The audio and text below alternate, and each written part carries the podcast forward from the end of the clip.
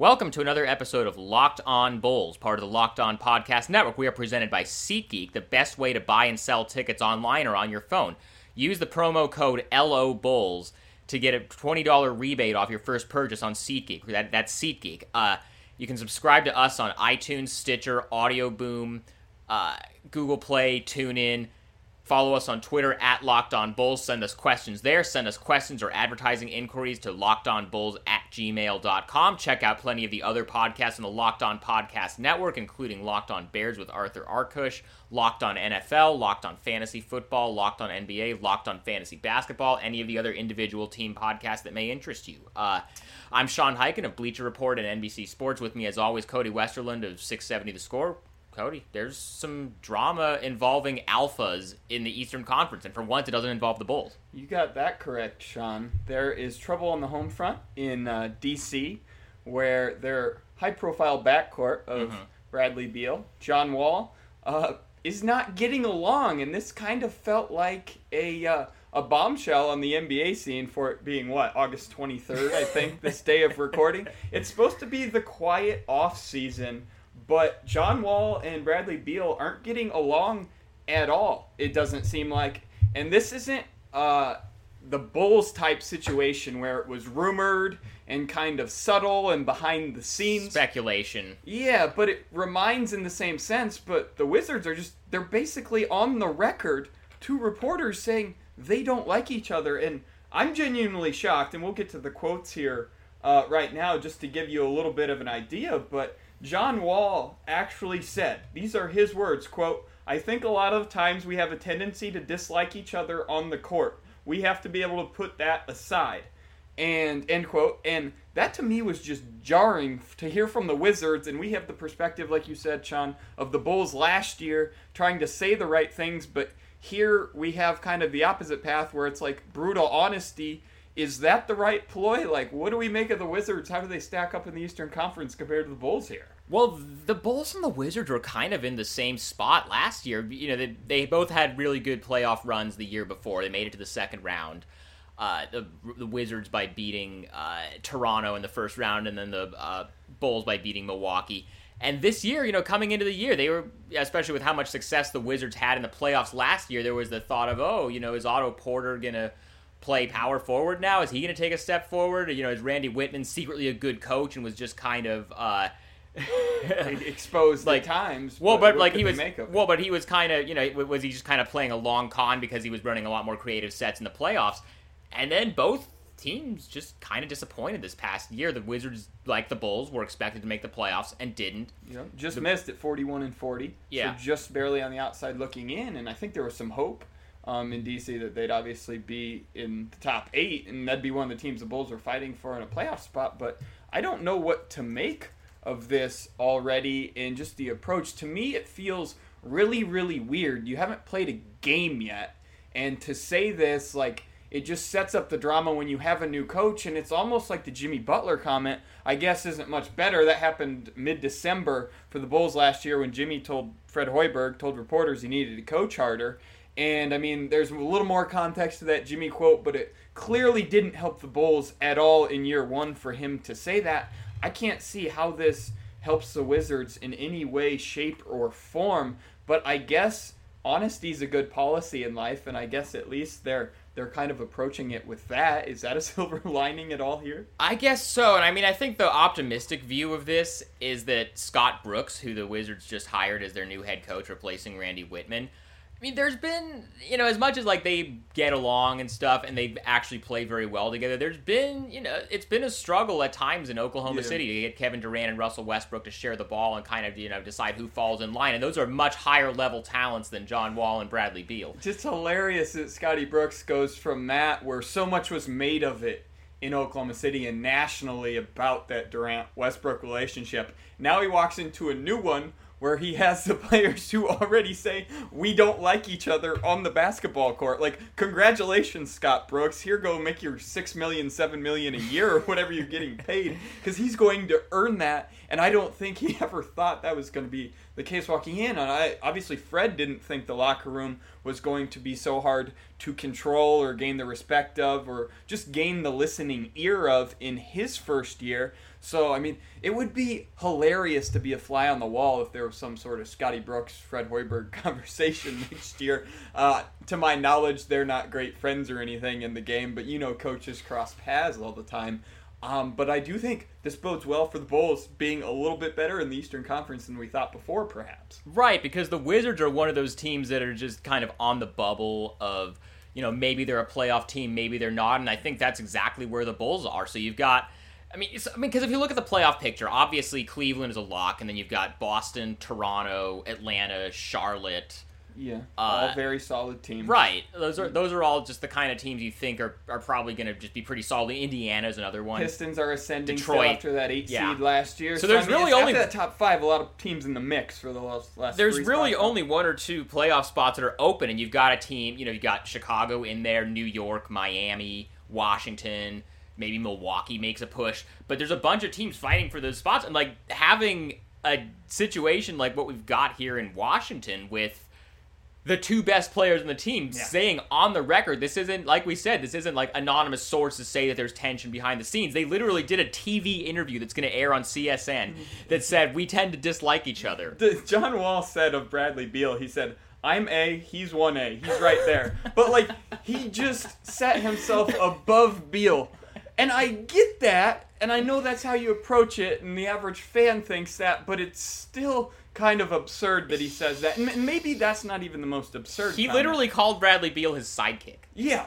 So John Wall, another comment said, referring to Bradley Beal, who had a max contract extension last year. John Wall said, "Now that you have your money, you got to go out there and improve your game." That's like we would want to call that the shade of the day, but that's almost too direct and upfront to even to even enter that territory. It's just so it's this, crazy. So this brings up kind of an interesting dynamic of this whole thing, which is, you know, th- this past summer, as we've all seen from following the NBA and free agency, the salary cap spike happened this yeah. summer. There were some huge contracts given out to some guys who, you know, may, you know, you can question whether they're worth a lot of a lot of the guys are worth the deals that they ended up getting and you know you've, you've seen in the past John Wall has been pretty outspoken about feeling like guys who under the old salary cap like yeah. himself. Because in 2000 I believe it was the summer of 2013 he signed a five year 80 million dollar yep, deal which right. was the max extension that he could have gotten at the time.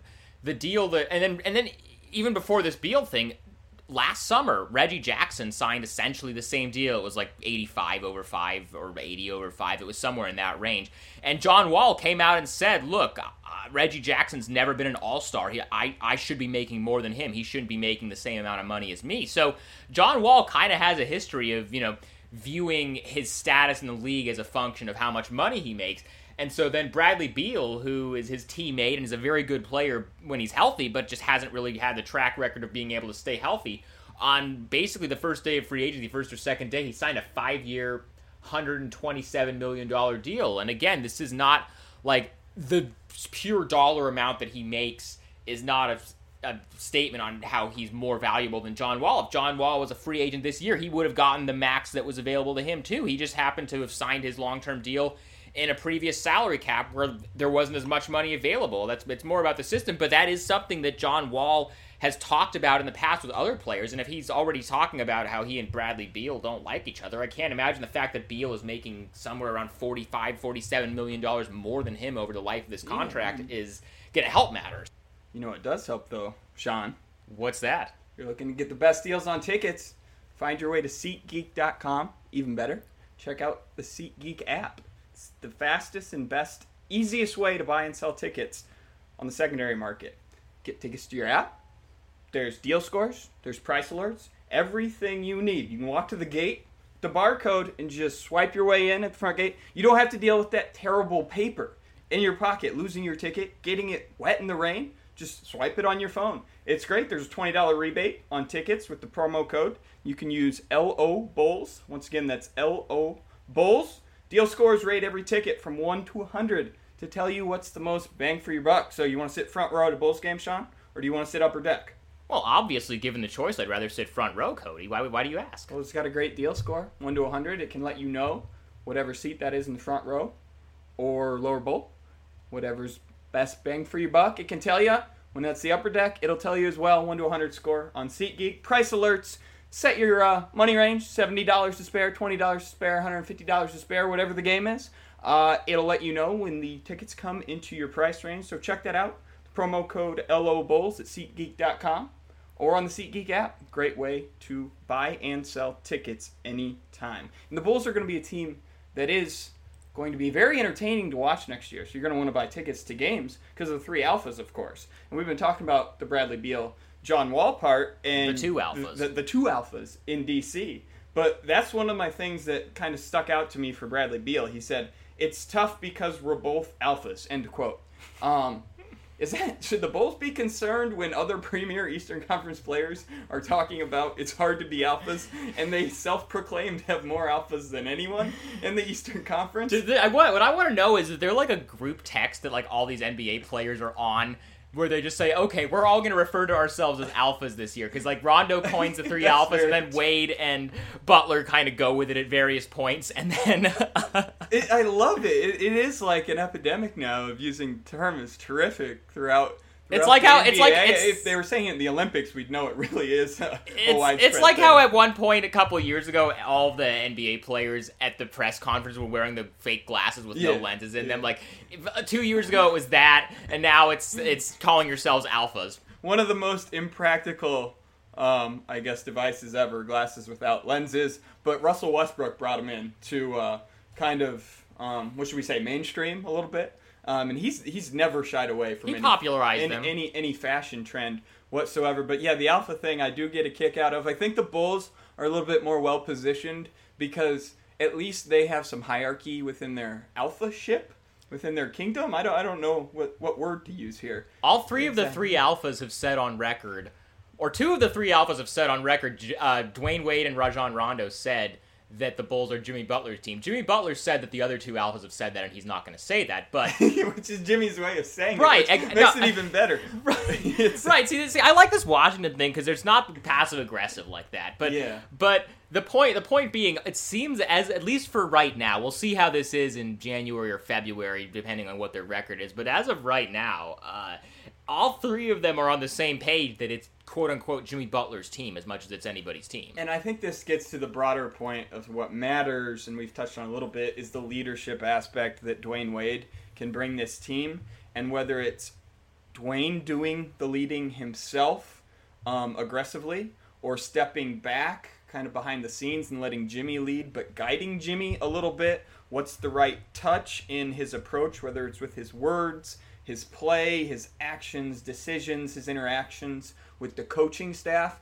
I think that's what's perhaps meaningful that the Bulls have a 34 year old veteran who's been through a lot of trials and tribulations the NBA, won championships, and is able to lead and do that. Where in Washington, I don't know that John Wall and Brad Beal have that yet. They're younger, trying to learn on the fly, and maybe that's even a parallel to the, the Jimmy Butler, Derrick Rose last year, where um, they were learning on the fly a little bit more. And I know Derrick is now, you know, prime of his career, maybe not so much prime in physical toll because of all the knee injuries, but, he's still age wise 27 or so there. He said Um, some stuff. He did say some stuff. We always have Derrick Rose news and topics as well. I just want to say thank you to Derrick Rose because like we're we're at the point in the summer right now. There's about five weeks to go before training camp starts, and we have stuff to talk about every day. The Olympics are over. It's like we- we're getting to kind of the dregs, and then It's- Derrick Rose comes along and and says that he thinks the Knicks have a chance to win every game. It's Yeah, great. I Der- love it. Derrick Rose said in an interview with Yahoo Sports that was, for the most part, focused on his new uh, latest edition of his shoe line. Derrick Rose said of the Knicks, the new the new look, revamped Knicks that include Derrick, Courtney Lee, Joakim Noah. Uh, obviously, a couple guys there that you're familiar with from Chicago days. But Derrick Rose said, "We have a chance to win every game, and in li- this league, that's rare." Um, Derrick is technically correct. Yeah. And he didn't to be clear, he didn't mean that as in saying they have a chance to go 82 and 0. He just thinks the Knicks will be highly competitive every single night, but it is it's still another Derrick comment and uh, we don't let those go by the wayside. We always follow them and uh, ma- made me chuckle a little bit obviously. Um, he did say that's rare. I think there's just a lot of teams if the Knicks are going to have a chance to win every night, in the NBA, it's not really that rare. There's a lot of teams above them. And That's the thing. If, if, if we want to be technical, everyone has the chance every night. But if we want to hold them to a higher standard and threshold here, there's like 12 or 15 teams that clearly are better than the Knicks. Right. Well, I think that its rare part is a little bit more uh, interesting here than the uh, we have a chance to win every game because, of course, he didn't mean he literally thinks the Knicks are going to go 82. and Not at all. Like, I, well, I think what he meant was that they're going to go into every single game thinking, okay, we have a chance to win tonight. But the thing is, you don't get even you know you if you're Derrick Rose or you're you know the 15th guy on the bench for a, a bad team or whoever. You don't get to the NBA by not thinking you can win every game. I'm sure everybody on the Sixers thinks that they can go goes into every game thinking I think we have a chance to win this game. I don't know if that's true. No, I think that is true. I mean, I not, don't know not if from not from the standpoint of There's the organization. be some realists at the end No. of the bench. I know. I bet. I would bet anything that if we have some memoirs and biographies written about some Sixers player, which I don't think anyone will ever on those bad teams of these past few years find out about this or, or any of that come out in a book. But books always seem like the place where the truth comes out years later. If, if they were going to write a book, I feel like several of them would admit that they had no chance in a lot of games. You know what I mean? Yeah, so I mean, but at the same time, I still feel like by and large, NBA players are competitive people. They're not going to come into Yeah. a game saying, "Hey, we're going to lose tonight," but at least let's put up a good effort. They're going to go into this saying, I mean, well, because because like a lot of stuff can break. The, the Lakers, who were a 17 win team this year, beat the Warriors. If you had just That's gone true. in and saying, "Oh, yeah, they're so much better than us. They have Steph Curry. They have the MVP. They." You know, and we're and we're terrible. They're not gonna. The Lakers aren't gonna go in with that mindset. They're gonna think, you know, some weird stuff can happen and we can win. Yeah, I think yeah, there's two ways here. I think you can believe that you can win, but also be a realist and know that that percentage chance of winning is like 2% or something, Uh-huh. but still approach the game with the same tenacity. And I think that's a little bit too of what's going to invigorate Derrick in New York. Just the new scene and believing that they can be successful. Um, how successful? I don't know. Where we've been talking about the Eastern Conference hierarchy today. Not sure still where the Bulls and Knicks fit in in comparison to each other. I would. I don't know. I am really concerned about that Bulls defense still. We've touched on that a little bit, but if we're just talking offensive fit, you know, putting the ball in the hoop, the Knicks are going to be better than the Bulls at that initially, I would think, because Kristaps Porzingis is really good. Carmelo's still an elite scorer. Derrick Rose, no matter what you want to say, can still get to the bucket a lot of the times. He's not that um, game changer vertically with his athleticism, but he can get around people, burn them off the dribble quite a bit. So they'll have a lot of offensive Courtney Lee's a good shooter. yeah, a, a, a high offensive ceiling. So, uh, yeah, I do think the Knicks have a chance to win every game. I think they have a chance to win every time they play the Bulls too.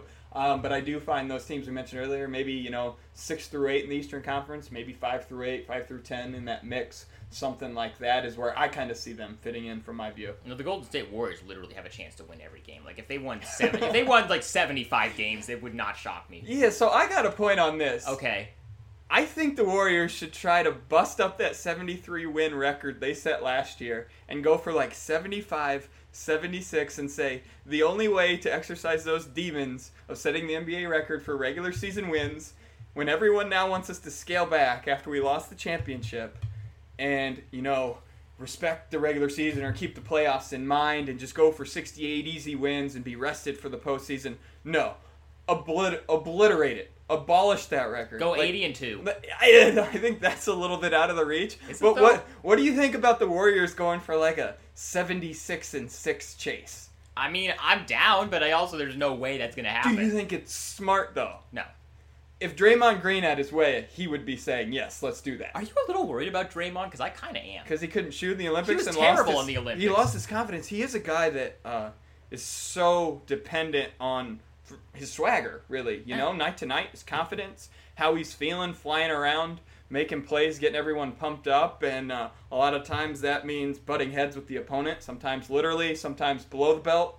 Um, but Draymond is is a guy that very much so confidence based. Obviously, had that offseason incident. Um, I think at a bar back in Yeah. Michigan. Um, maybe that shook him up a little bit before the Olympics. Just And needs some to clear criticism that he had during the Olympics of a thing that he posted on Snapchat that he maybe shouldn't have posted. Absolutely. He finds his name in the headlines for a lot of reasons that don't involve basketball often. Um, when he is focused, though, he's a heck of a basketball player and a game changer, but he might be a guy on that Warriors team that has to step back and at least offensively, there's not going to be many shots left for him. See, that's the year. thing about it because I think that you know uh, there's all this talk about you know with Steph and Durant that Klay Thompson is going to have to be the one that sacrifices. I don't think he is. I think it's going to be more Draymond, and is Draymond going to be okay with that? Yeah, and uh, I mean that's a season-long storyline to watch. We talked about Warriors expectations there. I wanted to go 77 and five. I'm up in it a little bit more, but we did get a question That's reasonable. um, uh, from Greek Bulls fan on Twitter about Bulls expectations from the front office's perspective. Greek Bulls fan asks us, "What kind of season will be considered a success for the Bulls front office? A second round exit?" He perhaps throws out there. Uh, your thoughts, Sean? Well, one thing that I think is interesting is that last year, after the Bulls fired Tom Thibodeau and hired Fred Hoiberg, they were saying Fred said that the roster had enough talent to contend for a title at his introductory press conference, and then obviously that blows up in their faces when they don't make the playoffs. Yeah. This past summer, you know, after the draft stuff and after Rondo and Wade uh, signings, they were very careful. They didn't say That's they a very good point. they didn't say we are going to be title contenders or they they didn't say you know we're we want to win x number of games we want to get this playoff seed i think after the way last season went the bulls would be thrilled to just be back in the playoffs and be competitive in the playoffs Yeah, it's not think- winning a series or winning two series or getting to this round i think just getting to the playoffs and not embarrassing themselves Yeah, at this being point more competitive on a night to night basis, where they're in the headlines for all the right reasons Right. again, will instill some more respect that was lost at times last year. Just, just in the mockery of a lot of things that happen. You know Mhm. what I mean? yeah Um, and I think Dwyane Wade again goes a long way toward that. And you mentioned the Bulls were vague about expectations here over the summer as they were in transition. But I mean, I directly asked Dwyane Wade, as a question I asked him at his introductory press conference, what are fair, realistic expectations for for next season? And it was a question I didn't expect him to be like, we got to go to the Eastern Conference Finals and give LeBron our best shot. I didn't expect him to do that, but it's just a way to get him on the record and kind of take the temperature. You know what I mean? And and he handled it very well because that's what he does. He's savvy, he's smart, been around a long time. And you know, Dwyane Wade didn't set the expectations at all because he doesn't know how the pieces are going to fit. So I mean, in that regard, he's a realist. I think. Um, Well, everybody in the Bulls organization, like uh, whatever you want to say about Gar and Pax and the moves they made this summer, they're not. They know that their Bulls are not as good as the Cavs. oh yeah, Like they're like they're not stupid. Like they they know that expecting them to contend for a title, they know that they're even you know even if you want to be super super super generous and put them in the second or third tier of Eastern Conference playoff teams, they're not on the level of Boston or Toronto either. Yeah, and Gar, I think he finally acknowledged that last year too with the the window closing quote. I think did he have that at I can't remember if it was Derrick Rose's presser or if it was the Valentine presser or Wade, whatever it was. One of them. It was he, it was he- Rose. He acknowledged that the window closed during 2015-16 or even before, but they wanted to give that group one last run at it. So that was almost like his way a year later of saying that the Bulls weren't good enough after 2014-15 but they brought the same team back, which raises questions about why on earth he would ever do that when he believed after 2014-15 that the window was basically closing. Um, that's a big red flag if you're a GM. Uh, I think to know that and not act upon it, which added to his list of questionable decisions in the past few years. But that goes back to the point. Yeah, they know kind of I think where they stand for better or for worse. And right now it's trying to get that into the playoff spot back of the Eastern Conference playoff push is where I see them at, Sean. Yeah, I would agree. I, would, I think if they made the playoffs, uh, that would be considered a success for them. It's obviously not, you know, with, with the big names that they added, that's not what you want to hear, but I think that's what's realistic for them. Yeah, we'll wrap this uh, this podcast episode up with a little more lighthearted question, but Charlie underscore tweeter, you can guess where he sent that from, Twitter. Uh, asked Sean and I, what are your favorite deep dish pizza spots in the city? I don't know if Charlie is an out of towner or if he is a Chicagoan. If he's a Chicagoan, I'm sure he has plenty of opinions himself, but you have any favorite deep dish spot, Sean? I'm a lose guy. I don't know about you. Lou Malnati's? Yeah. I love Pequods. I, don't think I've not- had Pequods. we're gonna have to get it sometime. Um, and I mean, we're pizza guys, obviously. We Yeah. love it. Yeah. Um, we don't get deep dish too often. Our place after Bulls games is actually Roots, which has phenomenal pizza over on Chicago Avenue. Yeah. I think uh, pretty close to United Center. phenomenal pizza, great, great breadsticks or mozzarella sticks and breadsticks both. But mozzarella sticks are terrific, like as cheesy as they come. Um, but they're not known for their deep dish pizza as much. But Pequod's is great. I think it's Webster and Clybourn in Lincoln Park area, and they like got a burnt crust. It's awesome. Yeah. It's like it's like to die for. I'm not a huge deep dish pizza I'm not guy. either. Like I, I know tourists love it, I'm not from Like, here, that's so I the didn't grow thing. up with it. and I grew up in Illinois, not Chicago, more over by the Quad Cities area. Um, so like I was never like super gung ho about deep dish pizza. Like I like it, but I mean it's a lot to take on for like a dinner. Like you eat two pieces and you're like done for the evening. Like I don't want to move off the couch. I don't want to do anything. You Right, know so I like mean? what? Because what? Because like what I'll do is whenever I order it, what I'll do is like I'll order it, and that's like my food for the next day and a half. for the next like week. Right, exa- right, exactly. Like, where, where, like I feel like with, with with thin crust pizza, like I mean, I like deep dish, but it's the kind of thing you have to be in the right mood yeah, that's true. to have it. You, very true. whereas with with regular pizza, you can just grab a slice anytime and it's great. Yeah, and I, regular pizza's like a better hit, I think, after Bulls games. Like you're not in the mood at like midnight for a ton of deep dish, so that's Right. why we we go with more thin crust. But no, like Sean's fridge is not well stocked with food No. for weeks. It's rather bare, so that deep dish pizza has plenty of room in there. It's not. It's it's not a good situation. I can't I can uh, can't speak for too much more food in my refrigerator either. But uh, yeah, those are spots so we'll hit you hit just up. had to put me on blast, even though yours is just as bad. Close. I got a lot of condiments in there and stuff, though. You know, like that's what's stocked in the fridge, and then like stuff for tacos. Love Sure. tacos too. Um, so I got stuff in there right now for that. But um, as always, we appreciate your questions. Send them to Locked On Bulls on Twitter. Very helpful. Email them to lockedonbulls at gmail.com. Basketball questions, advertising inquiries. Thanks once again to SeatGeek for sponsoring the show. Remember, to go use the promo code LO Bulls, make your first purchase on SeatGeek, and get a $20 rebate back. It's the best way to buy and sell tickets online. Yep. Follow Sean on Twitter at Highkin. Follow myself at Cody Westerlund. Most of all, subscribe to us on iTunes. Leave us a five star review. Hit us up on Stitcher. Find us on Audio Boom, Google Play, anywhere else you Tune get your in. podcast fix. Um, we are at. We appreciate you listening, and we'll be back soon enough with another episode. Until then, take care. Rush into Old Navy today for up to 50% off store wide. Get dresses from $15 for women, $12 for girls, plus up to 75% off clearance for the whole family right now at Old Navy and OldNavy.com. Valid 1016 to 1020 select styles only.